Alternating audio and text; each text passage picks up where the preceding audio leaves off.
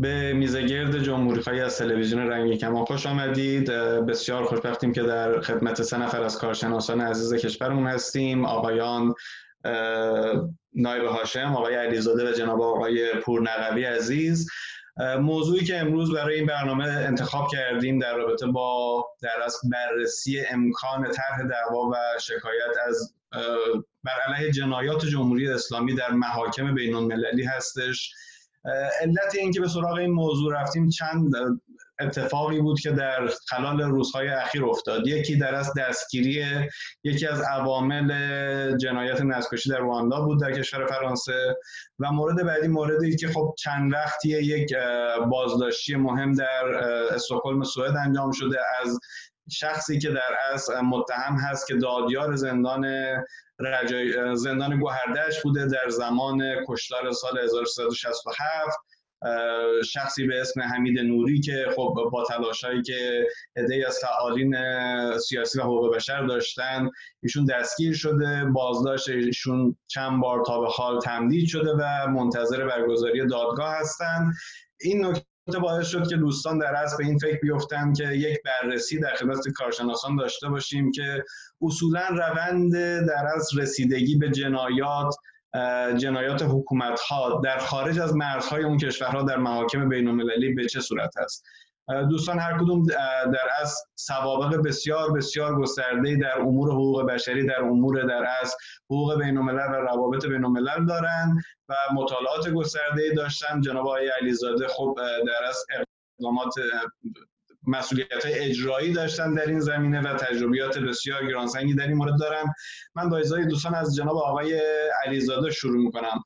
آقای علیزاده عزیز اگر امکان داره خیلی مختصر بفرمایید برای بینندگان برنامه که اصولا در چه کیس های امکان طرح دعوا بر علیه یک دولت دولتی که مرتکب جنایات جنگی شده یا به نحوی مرتکب نسل‌کشی یا اقدامی بر علیه حقوق بشر شده به چه نحوی اصلا امکان این طرح دعوا وجود داره؟ ببینید اولین کیسی که در حال نسل ماها تو شرکت داشته این قومکشی در رواندا بود.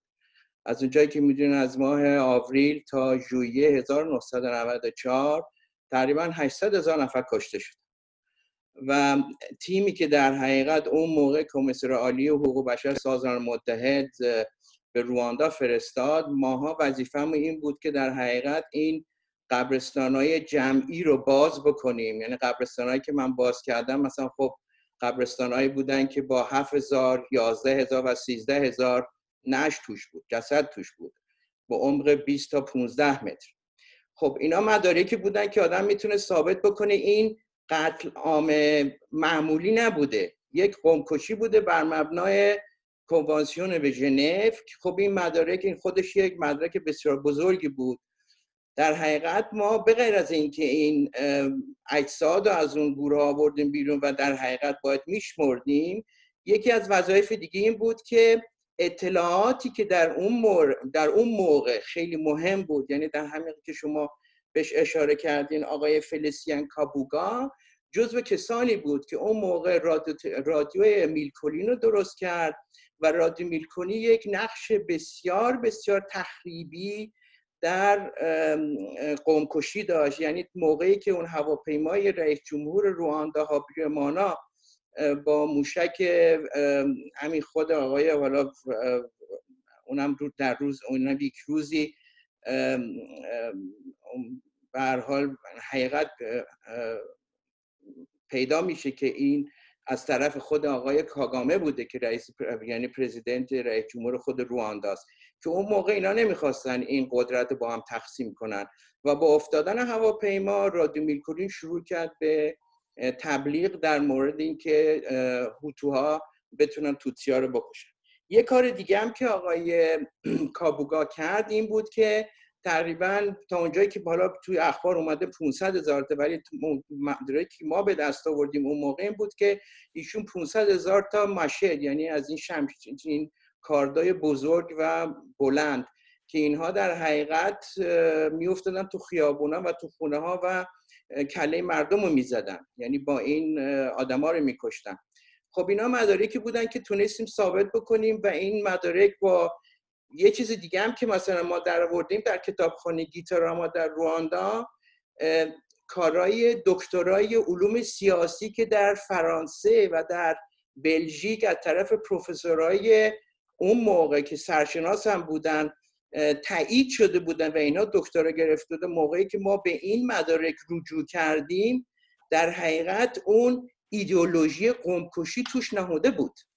یعنی در حقیقت این یک آمادگی سالها پیش بود برای قومکشی بزرگ در سال 1994 در مورد سودان خب این سودان فرق می‌کرد. سودان موقعی که من مسئول دفتر کمیسر عالی حقوق بشر سازمان متحد بودم خب ما اونجا خودم ناظر بودم که چه اتفاقاتی داره در فور میفته. ما با وجودی به سفرهای اون موقع به کشورها مثلا جلسه میشستیم گزارش می‌دادم اون موقع کسی باور نمی‌کرد که این خودش یک قتل عام وسیعی باشه. ولی در حقیقت می‌تونم بگم با گزارشاتی که من اون موقع تهیه کردم بعد از 14 سال سال گذشته دادگاه جنایه بین المللی لاهه اومد اینجا و یه ما یه هفته تمام مدت مصاحبه داشتم با قضات به این عنوان که مدارکی که ما اون موقع تحویل دادگاه داریم الان 21 نفر در لیست دادگاه عالی جنایی بین المللی هست که اینها این اشخاص مورد تعقیب قرار گرفت خواهند گرفت. بسیار عالی.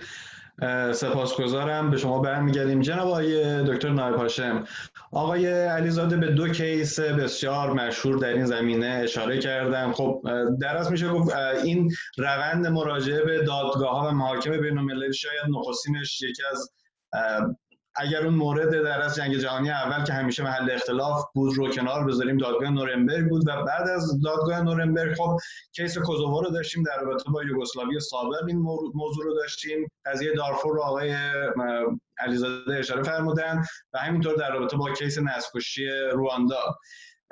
بیایم یه خورده بحث رو عینی‌تر و بکشونیمش در از به سمت ایران.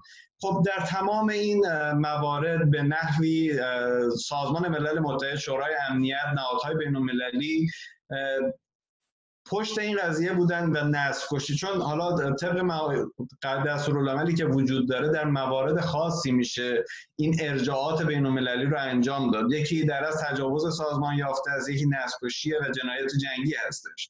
آیا جمهوری اسلامی در شرایطی به سر می‌بره از نظر پرونده حقوق بشری که امکان ارجاع پرونده اونها به محاکم بین المللی اصولا وجود داشته باشه؟ خب من اول سلام عرض کنم خدمت شما بینندگان برنامه و مهمانان محترم. خوشحالم که برای نخستین بار این فرصت در اختیارم هست که با شما عزیزان صحبت بکنم. خب موردات موردهایی که آقای علیزاده عزیز فرمودن مربوط به رواندا مربوط به سودان به یوگسلاوی سابق به حال اینا مواردی بودن که به طور مشخص در رابطه با یک کشور بودن. ولی خب ما می‌دونیم که بعدا در یک مقطع خاصی جامعه بین الملل به اون رسید که باید سازمان در واقع دادگاه بین المللی جنایی رو تشکیل بده. اساسنامه روم در واقع تصویب شد و بر اون مبنا بسیاری از کشورها ابتدا با خوشبینی خیلی بیشتری امضا کردن از جمله ایران جزو امضا کنندگان اونه ولی بعدا در روند تصویب خب خیلی از کشورها اون رو تصویب نکردن از جمله ایران و آمریکا که تصویب نکرده و بسیاری از کشورها در واقع عملا در اون راستا حرکت نمی‌کنن و حق بودن کشورهایی که حتی رأیشون رو پس گرفتن.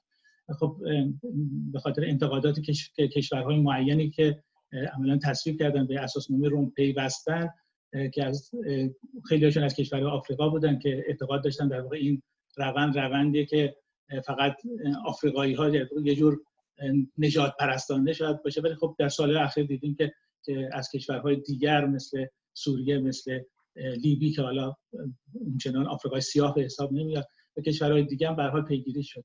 ولی که خب وقتی که این اگر بخواهد در واقع این روندها به درستی اجرا بشود خب مستلزم این هستش که کشورها عملا بپیوندن به اون اساسنامه رو تصویب بکنن و بپیوندن تا اینکه دست این دادگاه باز باشه برای اینکه بتونه فرا بخونه کسانی که متهم هستن به اون سه جنایت بزرگی که گفتید علاوه بر جنایت علیه بشریت. یعنی چهار موضوع هستش که به طور مشخص این دادگاه صلاحیت داره که بررسی بکنه. از اونجا که ایران به این مجموعه نپیوسته یعنی اساسنامه روم رو قبول نکرده به رغم در واقع خواستی که جامعه بین الملل داره در آخرین مرحله در واقع در روند بررسی ادواری جهانی باز هم بسیاری از کشورها از اون خواستن که به اساسنامه بپیونده و نپیوسته به دادگاه عملا نپیوسته.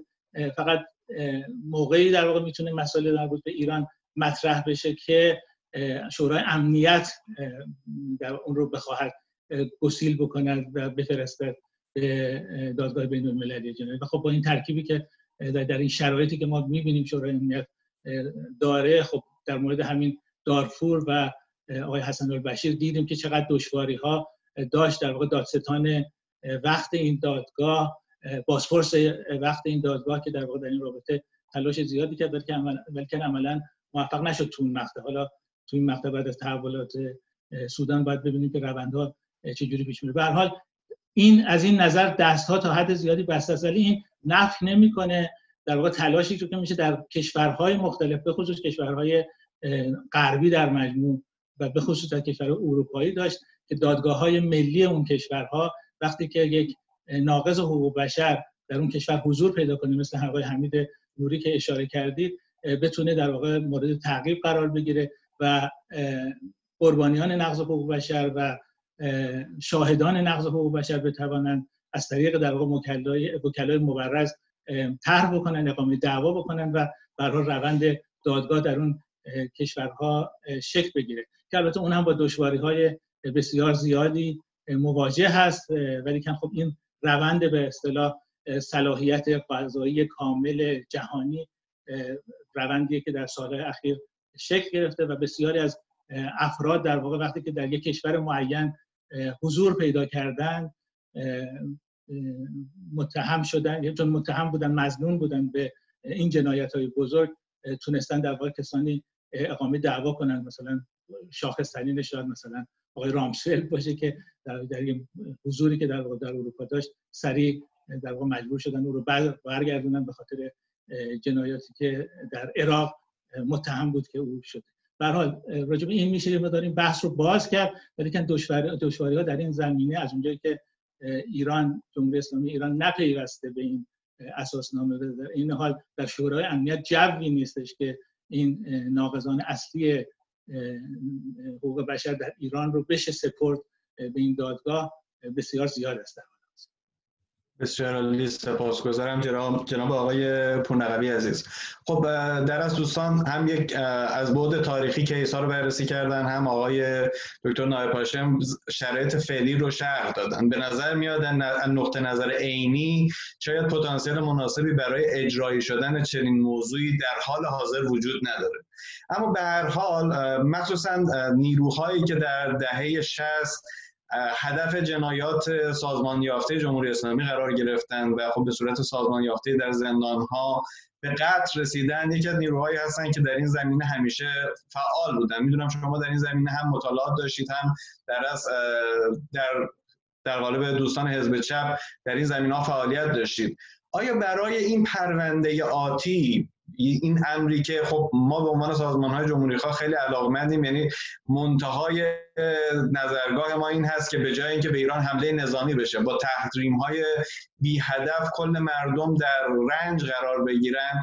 اولا تحریم هدفمند بر علیه جانیان و در دست کاران نقض حقوق بشر وضع بشه به قول معروف نقطه زنی بشه و منتهای آرزوی ما این هست که یک روزی تمام کسانی که به نحوی در دستشون در این امر جنایت بر علیه بشریت و نقض کنوانسیون های بین بر اساس بر علیه حقوق بشر در کار بوده مورد محاکمه قرار بگیرن آیا در از گروهی وجود داره که در حال تدوین و جمعآوری. اطلاعات و شواهد باشه من هم خدمت شما و آیان علیزاده و نایب هاشم سلام عرض می‌کنم. همچنین به شنوندگان شما بینندگان شما. اجازه بدید من یک کم یک کم مکس بکنم روی امکانی که به خصوص آقای نایب هاشم در انتهای صحبتش اشاره داشت. اگرچه من با شما موافق هستم که در کادر اون امکان حقوقی که بهش میگن حوزه قضایی عمومی یا یونیورسل به این معنا که دولت های معین کشورهای معین به خودشان اجازه میدن و این اجازه دارند. حقوق بین الملل هم سهه می‌ذاره بر این امکان که فراتر از هیته صلاحیت ملی خودشان دست به محاکمه کسانی که به اصطلاح پیوند ملی با کشور معین ندارند به دلیل نقض گسترده و به اصطلاح سیستماتیک حقوق بشر به دلیل جنایت جنگی به دلیل جنایت علیه بشریت دست بزنن. من با شما توافق دارم که در این امکان برای ارجاع پرونده جمهوری اسلامی به خصوص در قتلهای سالهای شست روزنه کوچکی وجود داره و بسیار بسیار دشوار و تنگ. اما درست به دلیل اینکه یک روزنه بسیار کوچک و تنگ وجود داره مایلم روش مکس بکنم. طبعا به پاسخ شما هم برخواهم گشت. موضوع از این قرار است که به خصوص در کشورهای اروپایی هر یک از این دولت ها تقریبا همگیشان تقریبا همگیشان بر اساس اونچه که یک زمانی شورای اروپا به اصطلاح غیر قابل گذشت نامیدش جنایت هایی که نمی‌توان ازش صرف نظر کرد و در متن اولیه پیمان حقوق بشر شورای اروپا از ملل متمدن که نمی‌توانند چنین چیزهایی را چنین جنایاتی را متحمل بشن این روزنه و این امکان را برای دولت های اروپایی باقی گذاشت که در چنین مواردی یعنی در مواردی که به زعم آنها ملل متمدن نمی‌توانند پذیرای چنین جنایاتی باشند ولو که در بیرون هیته غذاییشان اتفاق افتاده باشه دست به محاکمات بزن بعدا سازمان ملل به جای تعبیر ملل متمدن که خب آشکار هست یک تعبیر استعماری هست آمد و از جامعه جهانی اسم برد. به یک معنا مرتبطش کرد با وجدان بشری. جنایت هایی که وجدان بشری نمی‌توانه بپذیرتشان اینها قابل گذشت نیستند. یک برخورد حقوق بین المللی است.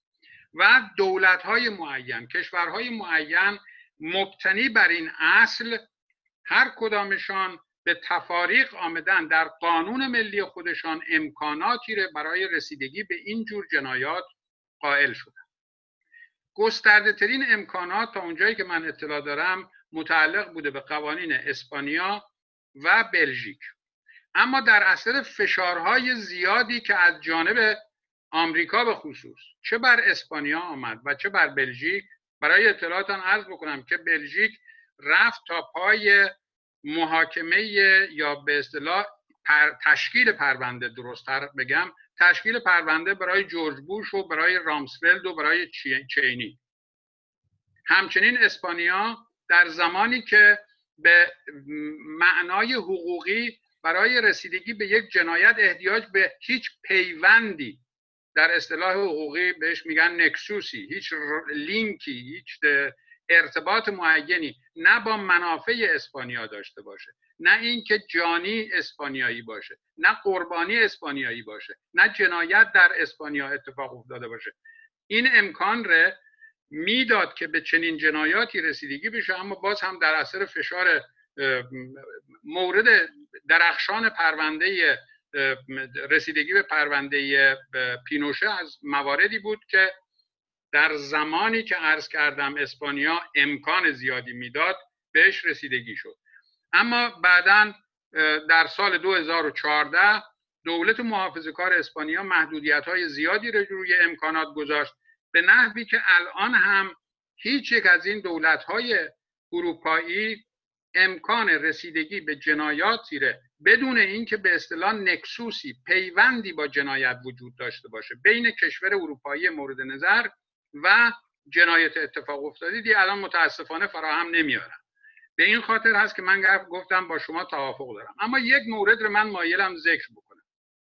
مالزی به نظر من یک مورد استثنایی است.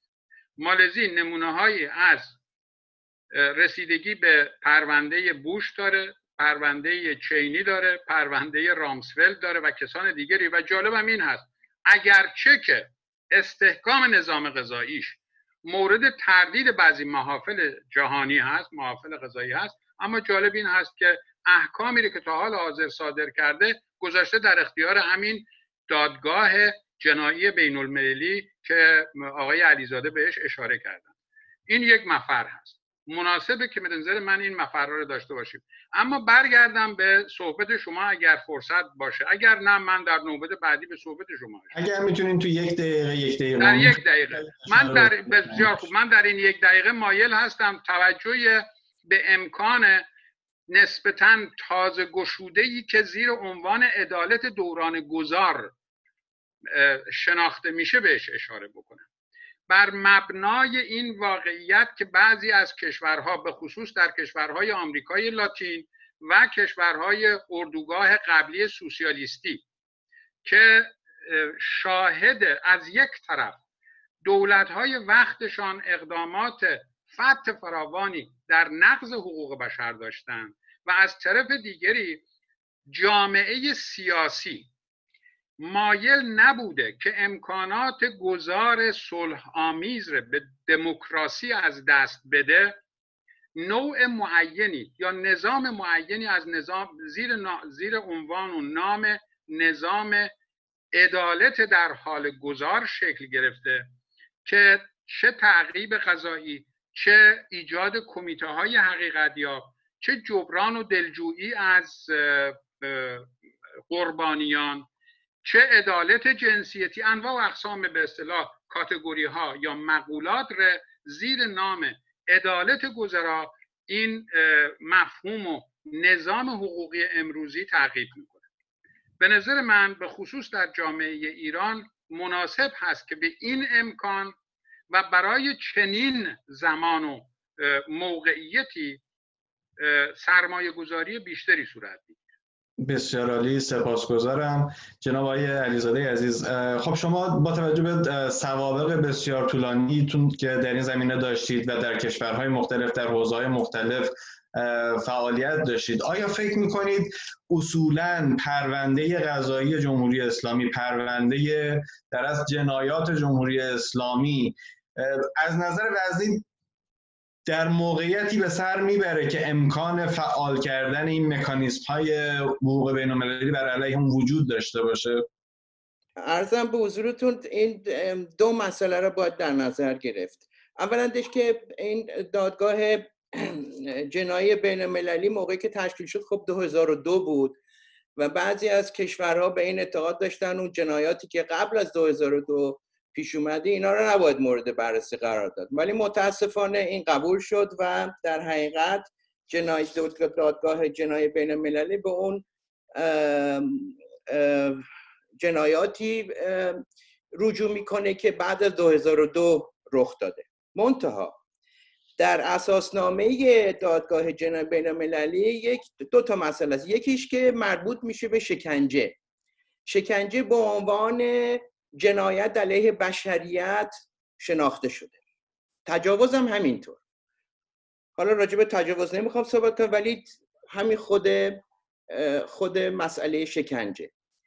اگر کسانی که در ایران یعنی کسانی که دارن مدارک جمع آوری می‌کنن و بتونن مدارک رو به دادگاه جنایی بین المللی ارائه بدن که اشخاصی که از اونها می‌دونیم در ایران شکنجه کردن. این خودش اگرم به این 2000 قبل برگرده باز از طریق همین اساسنامه دادگاه جنای بین الملل میشه اینو پیگیری کرد. مسئله دیگه ای که به نظر من خیلی مهمه ببینین اعلامیه جهانی حقوق بشر اول خب یک اعلامیه معمولی بود و کسی بهش اونجوری هم اهمیت نمی‌داد. ولی الان می‌بینیم بعد از سالها این محتویات یا این تبصره های اعلام جهانی حقوق بشر در دادگاه ها توصیف میشن. در حقیقت به اون مندرجات اعلام جهانی حقوق بشر رجوع میشه از نظر حقوقی. بنابراین یه قانون عرفیه. در مورد همین هم شکنجه که جزو اون اساسنامه دادگاه جنایی بین المللی از این طریق میشه افرادی که مسئول شکنجه در ایران بودن اینا رو مورد تعقیب قرار داد. یه مسئله دیگه که به نظر من خیلی مهمه و کم روش صحبت شده این کمیسیون حقیقت جوه که در حقیقت اگر روزی به قول معروف این رژیم دیگه وجود نداشته باشه و رژیم جدیدی در ایران به قدرت برسه یکی از مسائلی که خیلی مهمه باید تشکیل این کمیسیون reconciliation commission در حقیقت کمیسیونی که دنبال حقیقت و کسانی که مسئول جنایات در رژیم قبلی بودن اینها رو تحت تعقیب قرار بده. این خودش مسئله خیلی مهمه و من فکر می‌کنم ما الان یا نمی‌دونم چه کسانی الان برای اینکه من به هر حال کارهای دیگه ای داشتم و اونجوری با ایران اونجوری درگیر نبودم. ولی فکر می‌کنم که مدارک اگه واقعا جمع بشه در یک گروهی یا در یک بنیادی که به نظر من ما ایرانی به قول معروف ایرانی ها ما اندیویدوالیست هستیم و به کار دست جمعی اونجوری اعتقاد نداریم یا اگرم می‌خوایم بکنیم به شکست مواجه میشیم. ولی من فکر کنم در این مورد باید تمام ایرانی ها تمام سازمان هایی که این کارا رو انجام دادن با هم جمع بشن و در یک database یک data در حقیقت مدارکی که وجود داره اینها رو در یک به عنوان یک مرجع اینا رو جمع آوری بکنن و در روز مبادا ازش استفاده بکنن. در مورد آقای نوری به نظر خیلی واضحه. برای اینکه مقامات یا هر کی که بازم استناد میشه به, به همین مندرجات دادگاه جنایی بین المللی شکنجه. حالا اگر ثابت بشه که ایشون این جنایت علیه بشریت کرده که من نمی‌دونم اینم دارم میگم من نمی‌دونم در دادگاه سوئد الان روی چه تبصره رو کار میشه که ایشون مورد تعقیب قرار دادن. اینه که به نظر من اگر مدارک هرچی بیشتر جمع بشه با چارچوب قانونی که قوانینی که ما در حال حاضر در سطح بین المللی داریم می‌تونیم ازش استفاده بکنیم. بسیار عالی سپاسگزارم. جناب آقای دکتر نایب هاشم ارزم به خدمت شما خب می‌دونم شما به صورت سیستماتیک در رابطه با همین موضوعی که آقای علیزاده گفتن مشغول به کارید با گروه های مختلف با شبکه حقوق بشر فعالیت می‌کنید. آیا مدون سازی documentation ی در رابطه با این نقض حقوق بشر در ایران این جنایات سازمان یافته چه حالا قبل از سال 2002 چه بعد از سال 2002 به حال جمهوری اسلامی سابقه آنچنان درخشانه که قبل و بعدش باز هم نمونه و case برای بررسی و مطالعه داره. آیا گروهی به صورت مدون در حال جمعآوری اطلاعات در این رابطه هست؟ کنم صدای من میاد. بله. خب من به مجموعه مسائلی که پرداخته شد یه مقدار با اجازهتون می‌پردازم دقیقا خب سازمان های حقوق بشری متفاوتی هستند که خب مستند سازی می‌کنن. این یعنی هم که شما فرمودین fact finding که آقای دکتر علیزاده گفتن این به طور کلی در واقع سازمان های حقوق بشری مختلف در تمام دنیا تمام از بر مبنای مشاهدات قربانیان و شاهدان نقض حقوق بشر این مستندسازی رو دارن انجام میدن. این مرحله اولی هستش که در اون روند عدالت انتقالی که آقای پورنقوی گفتن باید مورد توجه قرار بگیره چون اصل اولش در واقع حقیقته. یعنی باید روشن بشه که در این روند عدالت انتقالی چه اتفاقاتی افتاده این بر مبنای مستندسازی. ولی که خب ما به یه مرحله عدالت که بحث در قسمت دومشه داریم می‌رسیم. یعنی اینکه در رابطه با صحبت هایی که آقای پورنقدی گفتن که پیوندی وجود نداره. چرا؟ این پیوند وجود داره. یعنی وقتی که در واقع کشور اروپایی به طور مشخص الان دیگه تقریبا همه کشورهای دنیا به چند کشور که ایران متاسفانه جز بشه کنوانسیون منع شکنجه رو تصویب کردن در اون کنوانسیون منع شکنجه به طور مشخص گفته که دولت ها موظفن در این رابطه که پیگیری کنن اگر کسی عامل شکنجه بوده در اون در واقع فضا حضور پیدا می‌کنه. یا در واقع وقتی کنوانسیون حمایت از افرادی که ناپدید شدن رو تصویب کردن بسیاری از کشورها کشور اروپایی کشور بسیاری از کشور آمریکا لاتین تصویب کردن این کنوانسیون بنابراین مسلمه که باید پیگیری بکنند. اگر که کسی در واقع عامل ناپدید شدگی باشه در کشور معینی. بنابراین اینطوری نیست که هیچ پیوندی وجود نداره. دادگاه ها در واقع وجود در این رابطه کد کنوانسیون ژنو موارد متعددی رو داره که بر اون میشه استناد کرد. اینا چیزاییه که در واقع تعهد آوره یعنی اگر بعضی ها میگن اعلامیه جهانی حقوق بشر تعهد آوری صحبت های دکتر علیزاده بود ولی اون در واقع به اون معنی شاید مثلا سندیت نداشته باشه. ولی خب بر مبنای این تمام این کنوانسیون ها میثاق شکل گرفتن و اگر کشوری تصویب کرده متعهد به اجرای اون هست. خانه ها دادگاه های اون هم همینطور. ما یه چیز کلی داریم. میشه گفت از زمانی که این بین المللی شدن ها ایجاد شده که در واقع اصطلاح حقوقیش از ارگا اومنس یعنی نفع همگانی همه کشورها. این امنیت در واقع جهانی جهانی رو تامین می‌کنه. خب وقتی که بر مبنای اونه که تمام این مسائل به وجود اومده در مبنای اونه که این سازمان بین المللی سازمان های بین المللی به وجود اومده جامعه بین الملل و بعد سازمان ملل متحد به وجود اومده و بعد ارگان های اون شکل گرفته. از جمله همین ارگان حالا ابتدا دادگاه بین المللی لاهه یا دادگاه بین المللی دادگستری در رابطه با مناسبات کشورها دادن و حالا در رابطه با مسئله نقض حقوق بشر دادگاه بین المللی جنایی باز هم در لاهه از سال 2002 به بعد که البته اساسنامه‌اش زودتر تصویب شد ولی به از سال 2002 شروع به کار کرده. ولیکن این بحثی که داریم ما صحبت می‌کنیم در واقع همین complete universal competency یعنی در واقع همون صلاحیت کامل قضایی بین المللی که آقای هم بهش اشاره کردن.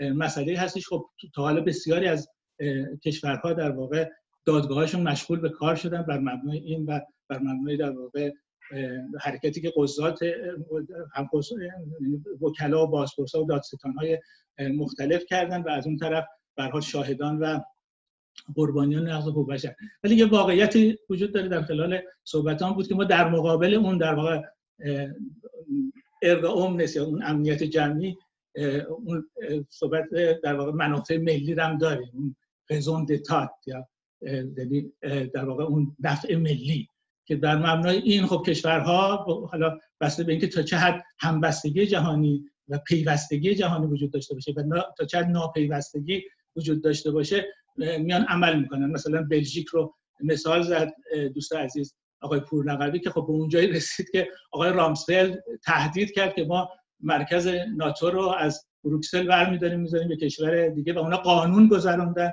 و خب برای کلی عقب نشینی کردن. این بر مبنای احساسی بود که منافع ملیشون ایجاب می‌کرد. به حال قضات بر مبنای قوانینی که قوه مقننه تدوین می‌کنه عمل می‌کنن و حالا گاهی اوقات هم خود دولت قوه مجریه این قدرت رو داره که مثلا فرض می‌بینیم دیگه در بسیاری از مسائل از جمله در اتریش ما حکومت خلاصه کسی رو که مزنون بود متهم بود به قتل آقای قاسم رو اسکورت کرد تا فرودگاه و به به ایران رفت.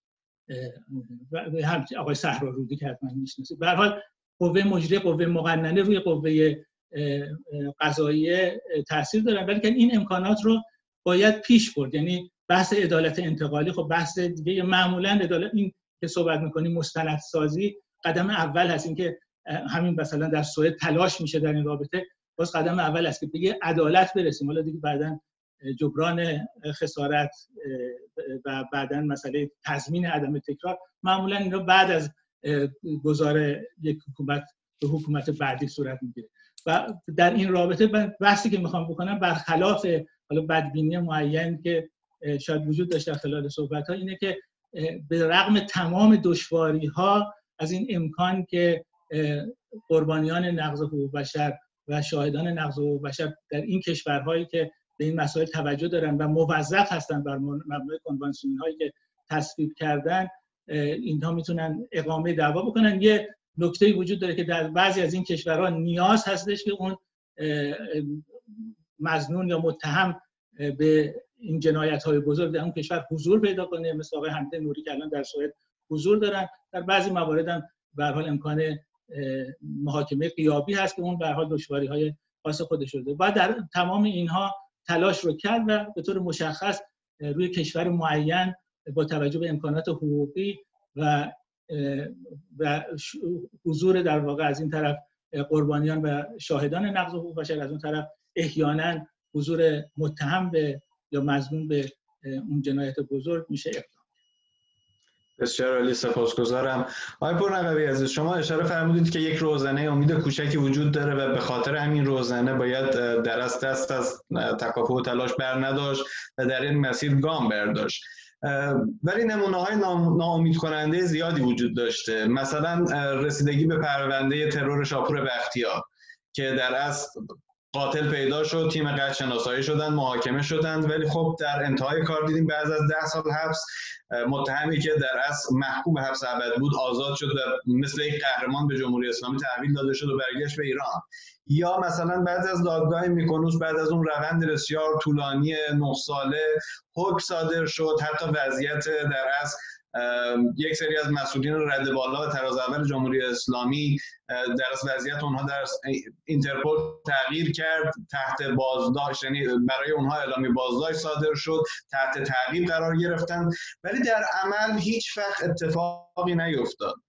این نقطه امید کوچک رو چجوری تعریف می‌کنین که بشه به سمتش گام برداشت؟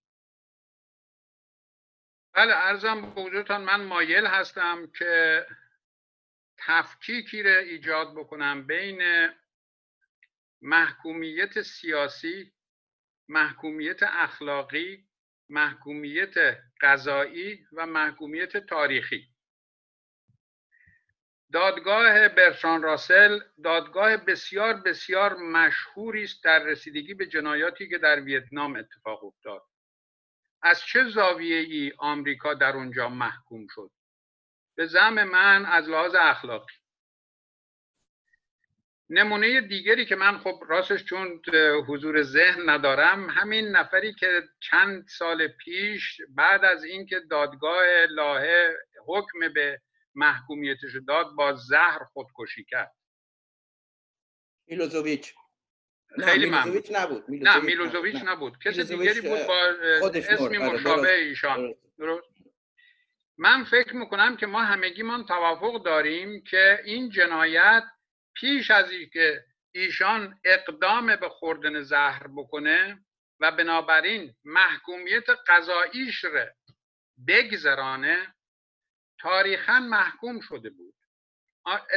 جنایاتی که اتفاق افتاده بودند در یوگسلاوی سابق هم اخلاقا هم به لحاظ سیاسی و هم به لحاظ تاریخی محکوم شدن. سر کار ما هم با جمهوری اسلامی و جنایاتش فقط و فقط یک محکومیت قضایی نیست. همین الان من فکر می‌کنم که جمهوری اسلامی به لحاظ سیاسی بابت جنایت هایی که در دهه شست اما نه فقط در دهه شست انجام داده محکوم شده است. اخلاقا محکوم شده است. بذارید حتی گامی جلوتر بردارم. جمهوری اسلامی در برخورد به جنایت به خصوص 67 ابتدا سکوت اختیار کرد بعد انکار کرد بعد توجیه کرد و اخیرا اعتراف داره می‌کنه اگر بیایم واقعا دقیق نگاه بکنیم به نحوه رفتار جمهوری اسلامی و مقامات جمهوری اسلامی این مراحل در برخورد اون مقامات به این جنایت بزرگ شاهد خواهیم بنابراین وقتی از روزنه حرف می‌زنم اول یادآوری بکنم از روزنه ای در محکومیت جمیع الاطراف جمهوری اسلامی بابت جنایاتش مد نظرم هست. ثانیا به طور خیلی مشخص با توجه به اینکه مالزی به هر دلیلی پرونده هایی که تا حال حاضر بهش رسیدگی کرده نشان میده که اهمیت زیادی نسبت به فشارهای احتمالی بین المللی نشان نداده.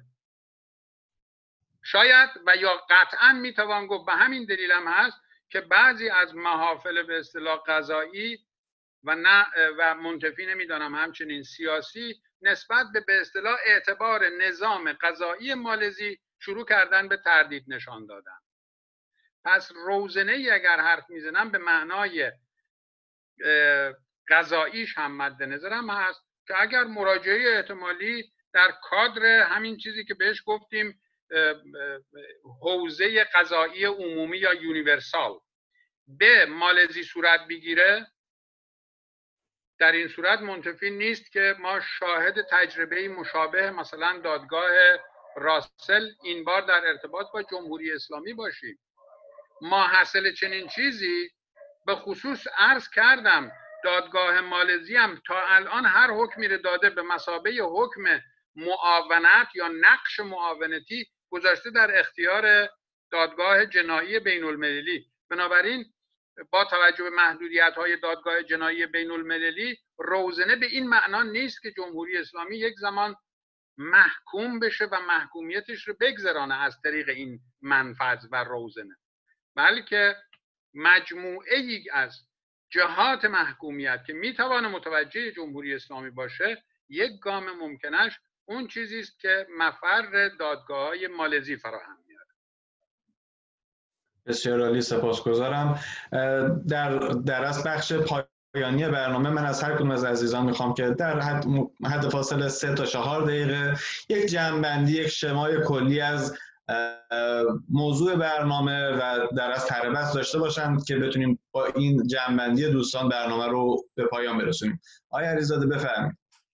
من چیزی نمی‌خوام اضافه بکنم. همون که گفتم به نظر من الان در این شرایط ما سالهای پیشم به این مسئله اشاره کردیم که هرچی بیشتر آدم مدرک جمع بکنه و بتونه واقعا به هر حال در یک روز این مدارک به عنوان ثابت کردن جنایات رژیم جمهوری, اسلام، جمهوری اسلامیه که به نظر من باید از نظر حقوقی جمعآوری بشه و یک روزی از این اسناد استفاده بشه. اینه که اپل من بیشتر پیام من بیشتر به اینه که رو این باید حتما کار بشه. بسیار عالی سپاسگزارم. من فقط یک سوال خاص از شما داشتم با توجه به تجربیاتتون. در رابطه با جنایات سوریه چرا هیچ اتفاق خاصی مشابه اون چیزی که مثلا در دارفور یا رواندا اتفاق افتاد؟ چرا برای سوریه هیچ وقت همچین اتفاقی نیفتاد؟ ببینید تا اون جایی که من می‌دونم به هر حال از ببینید ما دو مرجع داریم که از بخوایم از نظر حقوق بشری یک کمیسیون هست کمیسیون تحقیق که از طرف شورای امنیت تصمیم گیری میشه مثلا به عنوان درفور در بر مبنای تصمیمات شورای امنیت بود که یک کمیسیون تشکیل شد که این کمیسیون وظیفش این بود که به جنایاتی که در درفور رخ داده بود و اون رسیدگی بشه. در مورد فلسطین و در مورد کیس های دیگه اون شورای حقوق بشر سازمان متحدی که تصمیم می‌گیرن که این در مورد سوریه هم این این, این کمیسیون ها تشکیل شدن. من فکر کنم این سومین کمیسیون بود که تشکیل برای که من یه موقع سال 2012 بود. بله مسئول یکی از این کمیسیون ها بودم این کمیسیون ها تشکیل شدن و این مدارک وجود داره. منتها در به قول معروف اونجوری منتشر نشده. اونجوری در ملعه عام مورد بحث قرار نگرفته. ولی این تحقیقات شده. این تحقیقات در مورد جنایت علیه بشریت جنایت جنگی اینها از دو طرف نه فقط از طرف نظام خود بشر اسد بلکه همینطور از طریق از, از طرف ربلا که این به قول معروف علیه نظام فعلی دارن میجنگن. بسیار عالی سپاسگزارم. از شما جناب آقای دکتر نایب باشیم. جنبندی شما رو میشنویم. من اولا می‌خوام تایید بکنم صحبت های دکتر علیزاده رو در این رابطه که مستندسازی الان مرحله که باید حتما انجام بدیم. نقش سازمان های غیر دولتی به مدافع حقوق بشر بسیار مهمه در ارتباط با همه این مسائلی که صحبت کردیم. و خب سازمان های غیر دولتی هستن مثل بنیاد برومند که تخصصی روی این موضوع کار می‌کنن و مستندسازی می‌کنن. علاوه بر اون سازمان غیر دولتی دیگر هم هستن. و خب مجموعه از سازمان های غیر دولتی مدافع حقوق بشر ایرانی هم که به عنوان ایمپکت ایران هستن خب این فعالیت می‌کنن در حوزه های مختلف. در ارتباط با مسئله سوریه هم که فرمودید هیچ میشه گفت هر اجلاس شورای حقوق بشر قطعنامه رو در رابطه با سوریه داره و بارها در همین کمیته تحقیقی که در واقع وجود داره در رابطه با سوریه و هر دفعه گزارش خودش رو میده و شامل چند نفر هست و نه مثلا یه گزارشگر ویژه تنها مثل ایران که البته خب بعد از این کارش تموم بشه مسئولمون قرار گزارشگر ویژه بشه. در این قطعنامه هایی که شورای شورای حقوق بشر هم مدام تصویب کرده گفته شده که باید موضوع سوریه به شورای امنیت بره برای اینکه مجموعه شرایطی که در سوریه هست می‌تواند جنایت علیه بشریت باشه. طبعا نمی‌تواند بگوید جنایت علیه بشریت است نقطه برای اینکه اونو باید یک دادگاه بین المللی مشخصا دادگاه بین المللی جنایی باید سهه بذاره. ولی که کار خودش رو شورای حقوق بشر کمیته تحقیق اون انجام داده و انجام می‌داد ولی خب می‌دونید ترکیب شورای امنیت در مقاطع مختلف می‌تونه یه فرق بکنه و خب نوع روحیه‌ای که دو عضو مهم شورای حقوق بشر و حتی سه تا که داره به چیزی که هست یعنی موضعی که میشه گفت دو عضو اروپایی شورای حقوق دائمی شورای امنیت دارن. یک نوع موضع گیری موضع آمریکا چین و روسیه در مقاطع مختلف فرق کرده. وقتی که ما از اون همگرایی مشخص صحبت کردیم پیوند مشخص صحبت کردیم مثلا در دورانی که کوفی انان بود دوران بعد از در واقع فروپاشی اتحاد شوروی ما در مقطعی داشتیم که این کشورها سعی می‌کردن با همدیگه هماهنگی داشته باشن. ولی حداقل در سالهای گذشته شاهد یه نوع جنگ سرد بودیم و خب در مورد سوریه به طور مشخص شاهد هستیم. نوع موزگیری هایی که شورای امنیت از ابتدا داشته تا امروز و موزگیری هایی که خب خیلی موقع با تو شد. بسیار عالی سپاسگزارم.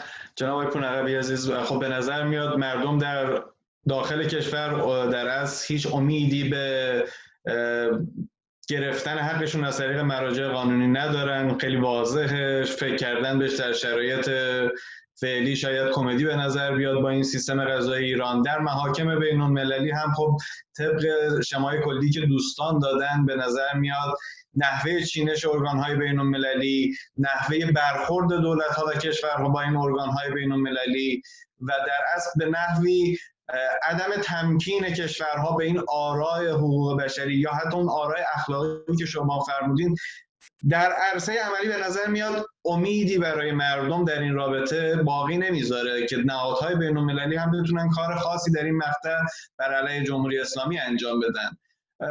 نظر شما به عنوان جنبندی چی است؟ آیا فقط محکومیت اخلاقی جمهوری اسلامی به عنوان جنایت بر علیه حقوق بشر در شرایط فعلی نهایت کاریه که میشه انجام داد؟ قطعا نهایت نیست. ولی این رو در نظر داشته باشید. به خصوص پروسه عدالت پروسه بسیار طولانی.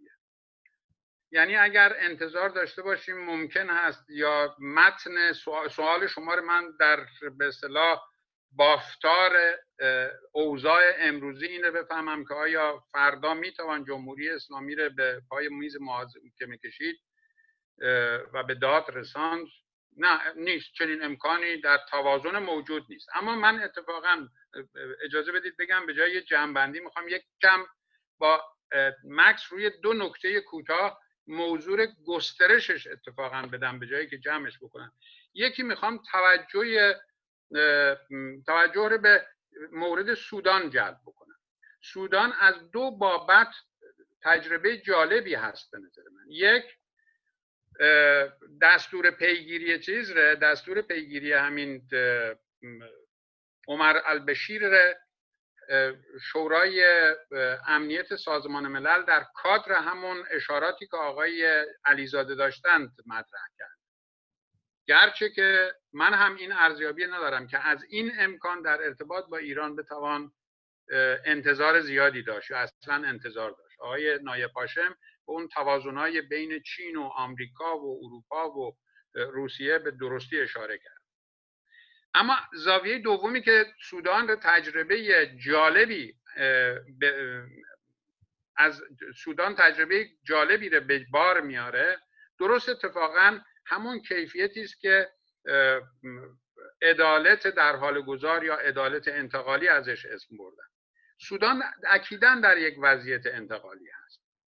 توازنی که الان جریان داره می‌توانه علیه نیروهای عدالتخواه به هم بخوره. هنوز اصلا وضعیت قطعی نیست و درست در چنین وضعیتی است که سودان با موضوع تحویل عمر البشیر به دادگاه قضایی جنایی بین المللی مواجه شد.